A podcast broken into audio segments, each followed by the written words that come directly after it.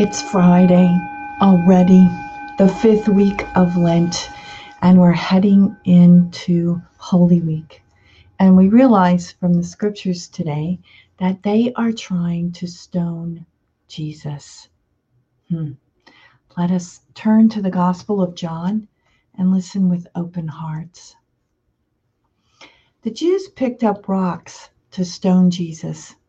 Jesus answered them, I have shown you many good works from my Father. For which of these are you trying to stone me? The Jews answered him, We are not stoning you for a good work, but for blasphemy. You, a man, are making yourself God. Jesus answered them, Is it not written in your law, I said, You are gods? If it calls them gods to whom the word of God came, and scripture cannot be set aside, can you say that the one whom the Father has consecrated and sent into the world blasphemes because I said, I am the Son of God? If I do not perform my Father's works, do not believe in me. But if I perform them, even if you do not believe me, believe the works, so that you may realize and understand that the Father is in me and I am in the Father. Then they tried again to arrest him, but he escaped from their power. He went back across the Jordan to, to the place where John first baptized, and there he remained.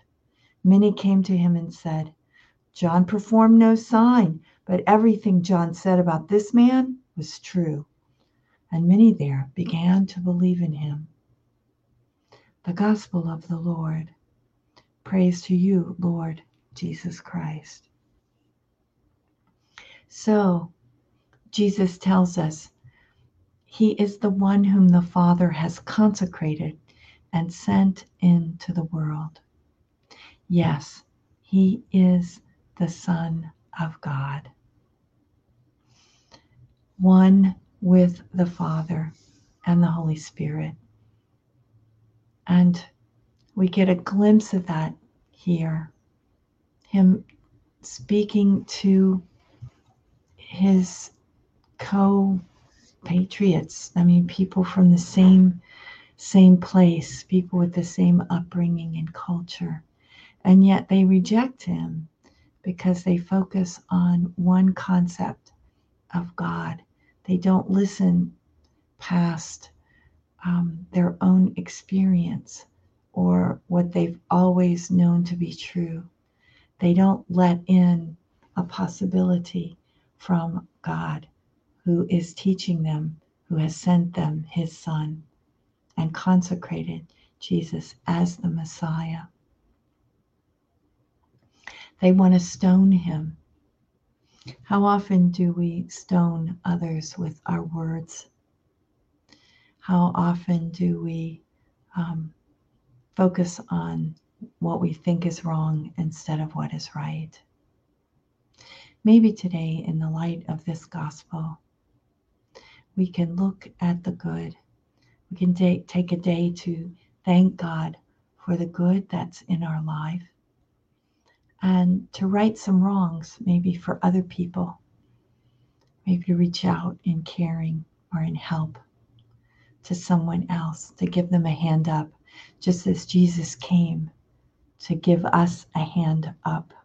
Jesus came to redeem the whole world.